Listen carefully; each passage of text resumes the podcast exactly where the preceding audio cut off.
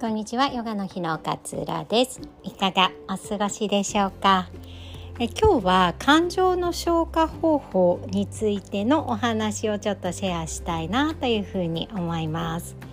えー、私たちは毎日何か食べますよね。1日3回。多い方だったらもう少し食べるかもしれませんが何かしら食べ物をね食べるかなと思うんですけれども、まあ、食べたもので必要なものっていうのが私たちの骨になったり血液になったりこう筋肉になったり食べたもので必要なものが栄養となってこう吸収されますよね。でいらないもの不要なものはこう便としてね排出されるっていうことがを毎日毎日私たちってこう繰り返しているんですけれどもこの必要なないものっていうものは排出されて必要なものはきちんと消化されて吸収されるっていうこのほんとシンプルなねあの仕組みだと思うんですけれどもこれってすごく大切なことだなっていうふうに最近ねよく考えていたりします。なんかあの呼吸もそうなんですけれども呼吸って吸い続けることってできないんですよね。吸い続けるとってこう 呼吸困難になってしまうからしっかりと外にこう吐き出さないと結局神聖な空気がまたこう入ってこないんですよね。で吸い続けるこうちょっと少し走ったりして電車の時間が間に合わないとかって駅まで走ったりするとってこう息が上がりますよねそれって結構吐くよりも吸う呼吸が優位になっている状態なんですけれどもってなってる時ってすごい体が疲れるんですよね整うまで。なので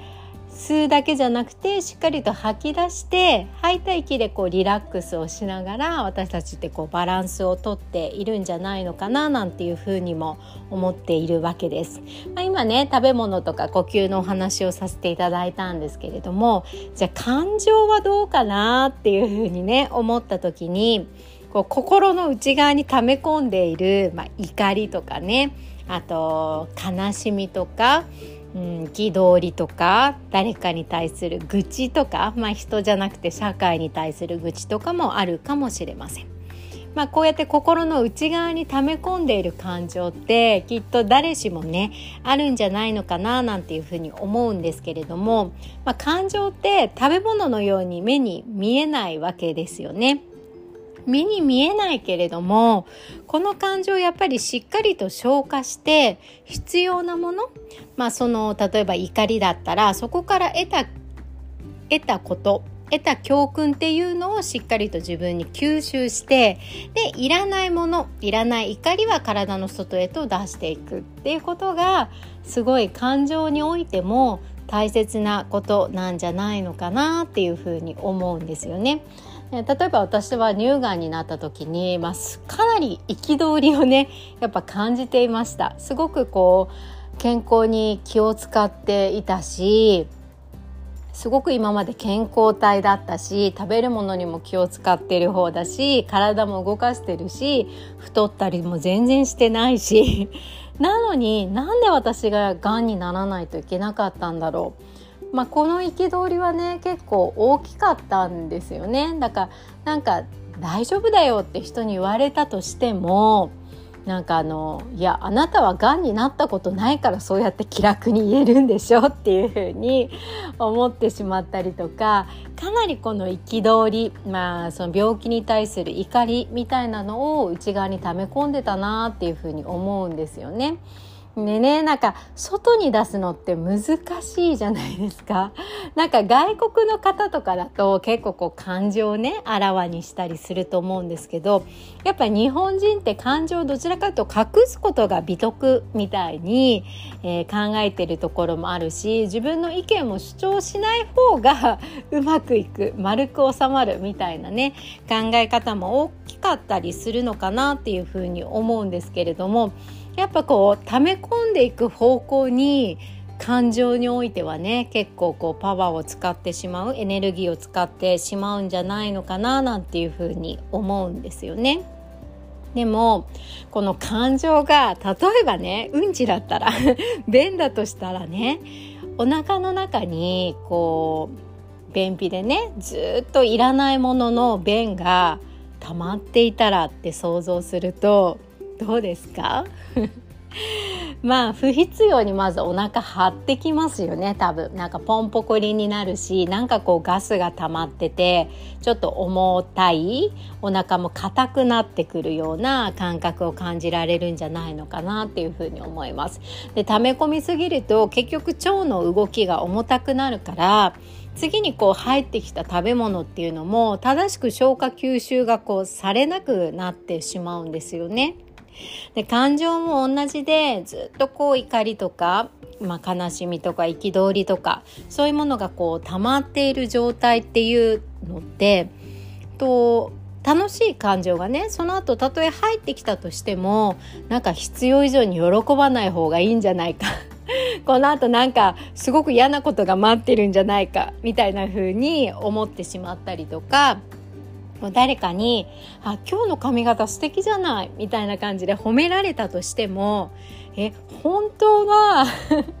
この髪型変って思ってるんじゃないのかななんていうふうにこうネガティブな方向にこう捉えてしまったりっていうのが出てくるんですよね。嫌な思いがずっとずっとこ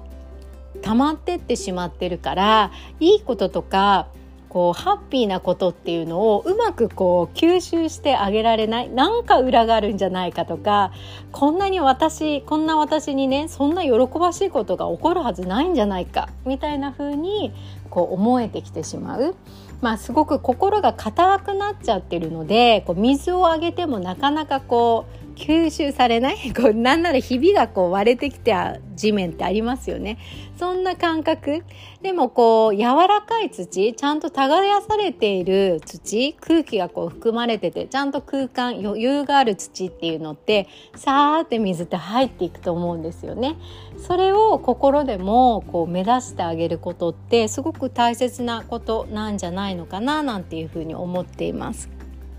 なので一回嫌だなって思う感情とかちょっと目を背けたくなるような感情っていうのも外にしっかり出してあげる。この内側心の内側に入っているものを一度外によいしょと出してあげてそれをこう客観的に眺めてあげるってことがすごく大切な、えー、ステップなんじゃないのかなというふうに感じます。どうしてその感情が出てきたのかっていう例えば怒りとか憤りとかどうしてその感情を私はこう感じてしまったのかっていうことを知ることその原因を自分でこう知ることっていうのは自分自身のこう理解を深めていくことにつながっていくんじゃないのかなっていうふうに考えています。なんかね例えば誰かに対してこう怒りとかイライラを感じた時にその人のどこにそれを感じているのかっていうのをまず考えてみるその人が嫌だじゃなくてその人のどこが引っかかるのかっていう風な視点で見てみます。そうすると、まあ、その人の言葉、言われた言葉の一言、何か嫌なね、ネガティブワードが引っかかったのか、なんかちょっとこう応用な上から目線の話し方が引っかかったのか、こう足を組んで腕を組んで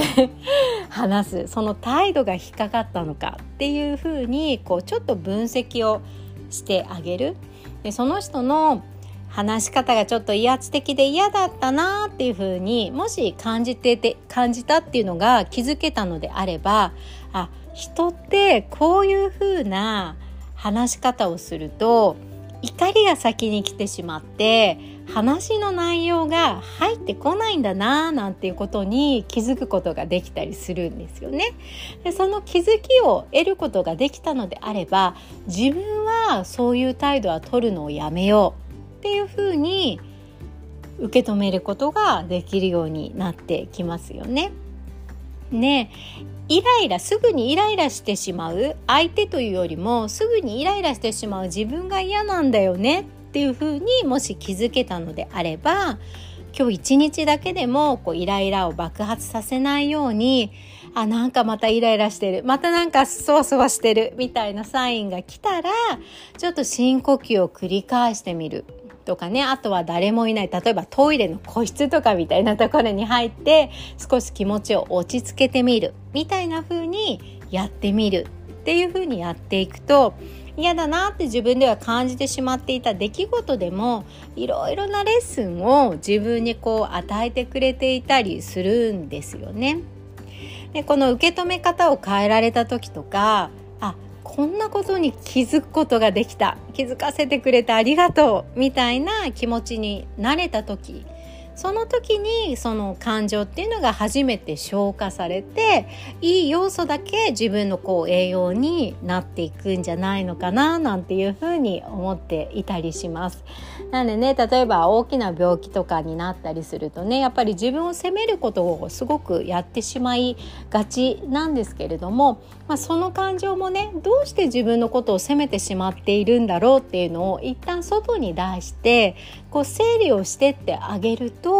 いろいろとこう見えてくるものがねあるんじゃないのかなっていうふうに思います。なんでねもう便と一緒で不要なものは外に出して必要なものだけをしっかりと自分の中で消化して吸収してってあげるっていうことが大切なんじゃないのかなっていうふうに思っていたりします。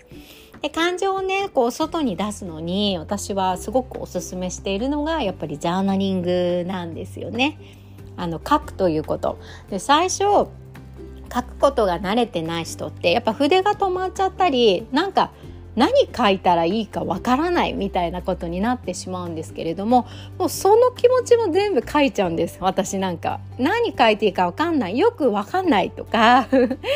くわかんないけどモヤモヤするの。何なのこのモヤ。何なの？何なのってこう書き進めていくとだんだんとペンがね動いてくるようになるんですよ。そんな体験もねジャーナリング通してねできてくるんじゃないのかななんていうふうに思います。そうするとああこんなにもいっぱいの 例えば栄養用紙3枚ぐらいの感情が自分の内側に入ってたんだってね気づかされたりするんですよね。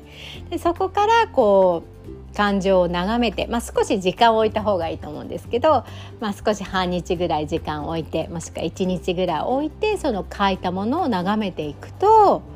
いろいろとね自分で見えてくるものがあると思います。その1日置いてそのノートを見た時ってこう自分じゃなくて自分がちょっとこう先生になったみたいな感じで生徒の作文をちょっと何でしょうね添削してあげるようなそんな気持ちで見ていくといろいろとね気づくことができるんじゃないのかなっていうふうに思います。えこのジャーナリングね9月30日にヨガの日のワークショップでジャーナリングを一緒に体験する無料のワークショップを開こうというふうに思っています。今回はねテーマを決めてみんなでこう書いていこうかなと思っております。結構ねお申し込みたくさんの方からいただいております。まだね、えー、締め切りまで時間がありますのので是非興味があるなジャーナリングってどういうものなんだろう、まあ、病気とかにも活かせるのかなとか自分の日常生活にも活かせるのかななんて興味が湧いた方は是非チェックしていただけたら嬉しいなというふうに思います。詳細このポッドキャストの概要欄にも貼ってありますしヨガの日のホームページ検索していただければ出てくると思います。では今日も聞いてくださってありがとうございます。良い一日をお過ごしください。さよなら。